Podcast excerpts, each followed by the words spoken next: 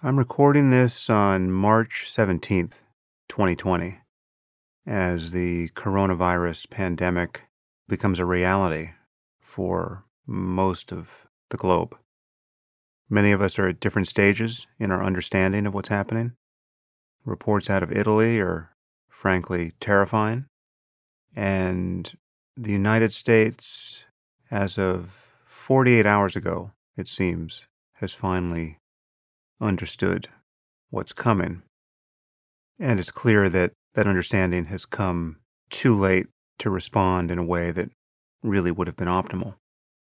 So, I want to talk about meditation in the context of a growing emergency.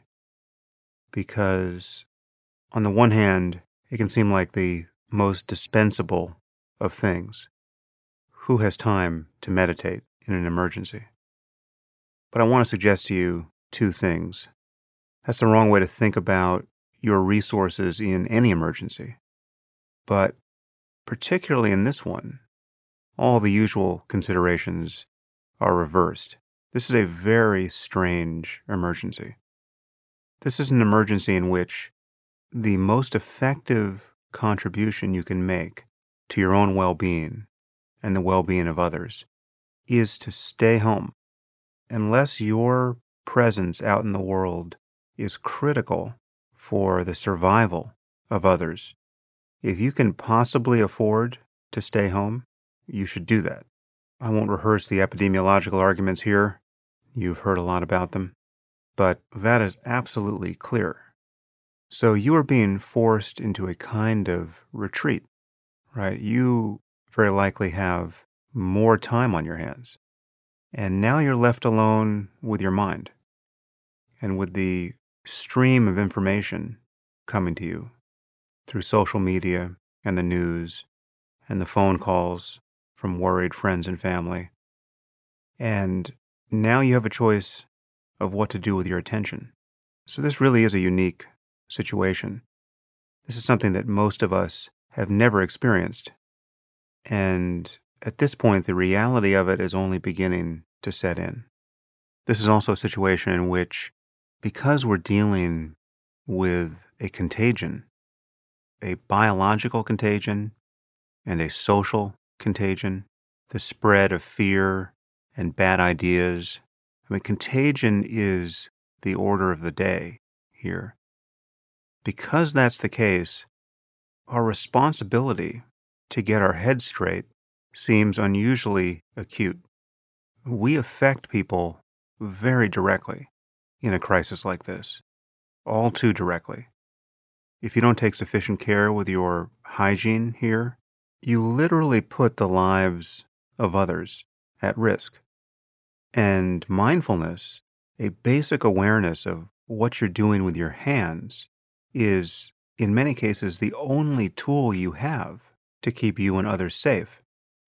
Many of us grimly laughed at the video of the public health spokesperson who, at a press conference, was insisting on the importance of no longer touching one's face in public, only to then demonstrate her total lack of self awareness by licking her fingers before she turned the page of her speech. I think I tweeted at the time how can we avoid touching our faces if we have no idea what our hands are doing? That really is a problem. So, I want to talk about this basic situation, and I'm speaking to those of you who understand the value of meditation and have made it a practice. And I know that even many of you who have a practice are struggling now to do it in the context of this increasingly stressful situation. But I'm also speaking to those of you who are just beginning and are not yet sure of training attention in this way. And I'm speaking to those of you who are frankly skeptical of the whole enterprise. I'm sure many of you think that something as effete and apparently inward and impractical as paying attention to the breath or to the nature of your mind can be safely ignored under conditions like these. So I'm speaking to everyone. I hope what I have to say is useful. But before I begin speaking about meditation per se, I want to linger on this point about contagion. And I'm not just talking about the virus, I'm talking about the way we affect one another. I'm talking about our ethical and emotional entanglement with our friends and family members and with the wider world at this moment. Right? Everything we say and do and how we say and do it affects the minds of others. Right? And many people are worried about spreading panic at this moment. Honestly, I've been worried about convincing people that this situation has to be taken seriously and that we should have begun the self quarantine that is now being imposed on many of us several weeks ago. So, whether you think people need to be comforted or have their concern aroused, it really matters what you communicate and how you communicate it. And I know that in my personal interactions with people in the last few weeks, I've felt in myself an agitation which is ultimately unnecessary and unhelpful and quite personally toxic. And it is something for which mindfulness as a quality of mind is really the only remedy. For instance, if I'm speaking with my wife or my daughters and I have an ambient level of anxiety running in the background, I either notice that or I don't. And if I don't, everything is coming from that place. Whatever message I'm imparting, I'm imparting my own stress in those moments. And it's contagious, and its effects are there to be seen. You know, in those moments, I am no comfort to my daughters, you know, one of whom is definitely old enough to understand the situation we're in and to worry about it, right? And there have been moments where my wife Annaka has said, listen, you need to take a moment and relax. You're too agitated. You're not good company right now. Very appropriately, putting the onus on me to get my act together. But without a real insight into the nature of anxiety through mindfulness, I would simply have no tools with which to follow that advice. I mean, yes, I could go watch television, I could go work out, I could go divert myself, but I couldn't actually respond in the moment by releasing the stress, simply letting go of it, standing free of it, and beginning again. That takes training. That is a skill. It's every bit as much a skill as being able to ride a bike or perform a handstand. Either you can do it or you can't. And practicing mindfulness is the way you learn to do it. So I view mental training very much like physical training as, among many other things, a kind of disaster preparedness, right? Who will you be on the most stressful day of your life? When you lose your job, or when someone close to you gets sick or dies. You will only have the mind that you have built for yourself. You will only have the skills that you've acquired. And honestly, the writing is on the wall here. We are all going to experience, in a wide variety of ways, an extraordinary amount of stress in the coming months. There are very few occasions in life when you can more or less guarantee a kind of common fate for societies. I think war is probably the only other example I can think of. We have all been inducted into a war of sorts. And we really need to take care of ourselves and those around us. And again, what is so unusual about this situation is that, unlike almost any other crisis, the thing that is being asked of us, unless we happen to be doctors and nurses or working directly to keep the supply chain moving, the greatest contribution we can make at this moment is to do nothing, to stay home. And many people are saying this could last for weeks. I can't say I know what I expect here, but I don't see what the off ramp would be apart from a true breakthrough in effective treatment or a vaccine. And I have to believe that both of those things are many months away. So, virtually all of us have a lot of time on our hands at the moment. And the challenge, certainly in every place where quarantine is voluntary, the challenge will be to maintain this condition of social distancing. And this very quickly becomes a mental health challenge. We are deeply social creatures. It is quite telling that solitary confinement is considered a punishment inside a prison. People seem to prefer the company of even murderers and rapists to the prospect of being locked alone in a room with their own minds. And that is because an untrained mind, which is to say a perfectly normal one, can be an extraordinarily unhappy place to be in. Your own mind can be terrible company. And if it is, you can be sure it's less than ideal company for others. So, if you care about your own sanity and you care about offering effective support for the people around you, it's worth paying attention to the mechanics of your own mental suffering, your own anxiety and self concern and agitation. Because the alternative is just to promulgate your unhappiness to others. So, a few thoughts on anxiety in this circumstance. Well, first, we should acknowledge that anxiety is very useful. It's not something that you'd want to banish entirely from your mind. It's a signal, right? It is the emotional valence of certain thoughts, perceptions, social interactions that gets your attention. People who are incapable of feeling fear are deprived of a response to life that has an obvious evolutionary rationale. There's no mystery as to why we readily become afraid.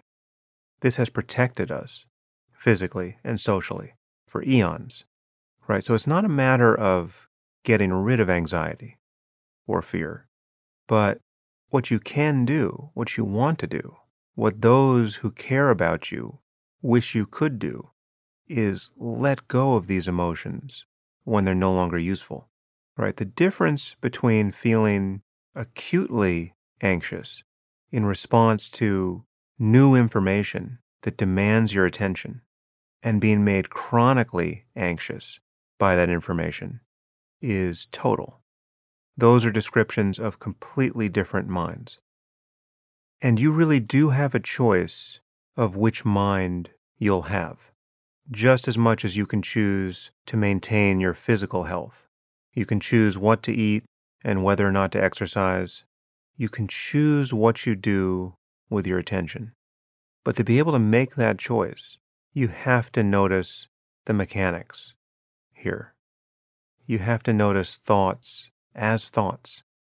You have to notice the peripheral cascade of emotion for what it is, right? As fully divorceable from the thoughts themselves. And you have to learn to pay attention to these processes in a way that allows you to achieve equanimity with them in the present moment. So I'll give you a concrete example of this. So today, again, is March 17th. I was listening to the New York Times podcast, The Daily, this morning, where they interviewed an Italian doctor who's working on the front lines of the coronavirus pandemic outside of Milan, the part of Italy that has thus far been hardest hit. And he's describing the experience of being a doctor in an ICU there. And his emotion comes through, right? He is holding back tears. He's talking about being inundated with desperately ill people and having to triage them with limited resources literally having to decide whose life to try to save and who to let die. And increasingly, these people are his colleagues, right? Other doctors and nurses who are coming down with COVID 19, the illness born of this virus. And certain things become absolutely clear when listening to this interview. We're now hearing from doctors who are scared and overwhelmed and grief stricken by what they're experiencing. And they are urging us to understand that this is coming to your city too. And I'm hearing this in the context of knowing that my city has been very slow to respond. So, as I'm listening to this, I can feel that I'm getting anxious. I'm hearing reports of a tsunami that is coming. I'm hearing about the devastation. And I know that there is no principle of physics that is going to keep this wave from inundating the spot where I'm currently sitting. So, what do I do in that moment? Well, there's part of this change in my emotion that is useful. It's getting me to record this piece of audio, for instance. It was directly upon hearing that where I thought, okay, there's something I need to say on this topic that might strike a different note than the podcasts I've recently recorded. So it's energy that I could put to some use. And hopefully some of you will find this useful in turn.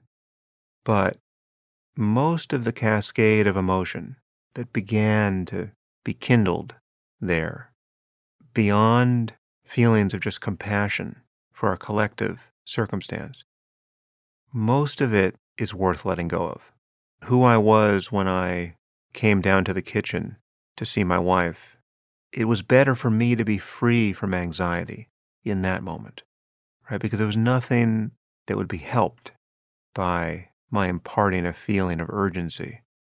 So, given my experience with meditation, I was able to notice the machinery here, the thoughts that were getting triggered by listening to this podcast, and the emotions that were being dragged into consciousness by them. And if you don't have enough attention to notice thoughts, they simply seem to become you. If you think, oh my God, we're 10 days behind Italy. In 10 days, our hospitals are going to be just like this. It's worth understanding the probability of that. It's not worth helplessly ruminating about that because you can't notice thoughts arise in your own mind. Again, the difference is not a matter of whether or not thoughts arise. Thoughts will continually arise in your mind. They're arising right now, competing with your ability to even understand what I'm saying. I'm speaking and you're trying to listen, but your mind is also speaking. If you can't notice this process, it just feels like what you are. Paradoxically, you feel identical to each thought as it arises in consciousness. And now there is so much to think about. Health concerns aside, we are witnessing an economic emergency unfold before us. The U.S. stock market dropped more yesterday than it has at any point in history. Even if there were no coronavirus, even if no one had any heightened health concerns, what's happening to the economy at this moment is devastating. Again, part of that emotional arousal will likely be useful. It will get you to pay attention to things that you should pay attention to, to make decisions. But most of the emotional response will be detrimental to anything you want to do, to your relationships, to your own creative and emotional resources that you'll need even one hour from now. If you have work that you can do from home, right? If your career is relatively spared by recent events, how useful is it for you to be feeling excruciating anxiety while doing that work? How many minutes of every hour will it be useful for you to feel terrified? These questions answer themselves, right? So you do want to get a handle on this, whether you ever thought meditation was your cup of tea or not. And all I can promise you is that you can do that. But it takes training. And it is training that most of us now have time for, or should have time for. Again, the greatest contribution you could make to society now is to stay home. And many of you are hearing this in places where your government has told you to stay home. So it's a very unusual situation we're in where this feeling of urgency needs to be channeled into solitude and apparent inaction. So I just want to say that all the resources I think I have to give you direct insight into the nature of your own mind in a way that makes a difference. I'm putting all of that into the Waking Up app. This is where I'm talking about these things. And I want to reiterate something here that I have said several times on my podcast and emailed about and tweeted. Both the Waking Up app and the Making Sense podcast are now subscription services. And of course, they have to function like any other business. They both have employees and contractors. But it's very important to me that money never be the reason why someone can't get access to these platforms. Right? So if you can't afford a subscription to Waking Up or Making Sense, please send us an email and you'll be given a free one. And if you're a subscriber to Waking Up, you probably already know that you can give free months away on the app to anyone. You can just post a link on social media or text it to a friend. And if you ever hear that someone who has benefited from a month on the app is not subscribed because they don't feel they can pay for it, please remind them of this policy. Because the last thing I want under these conditions of growing economic stress is to become a source of stress for any of you. And with that, I will leave you to the rest of your day. I just urge you to take a few minutes out of it to pay attention to the nature of your mind.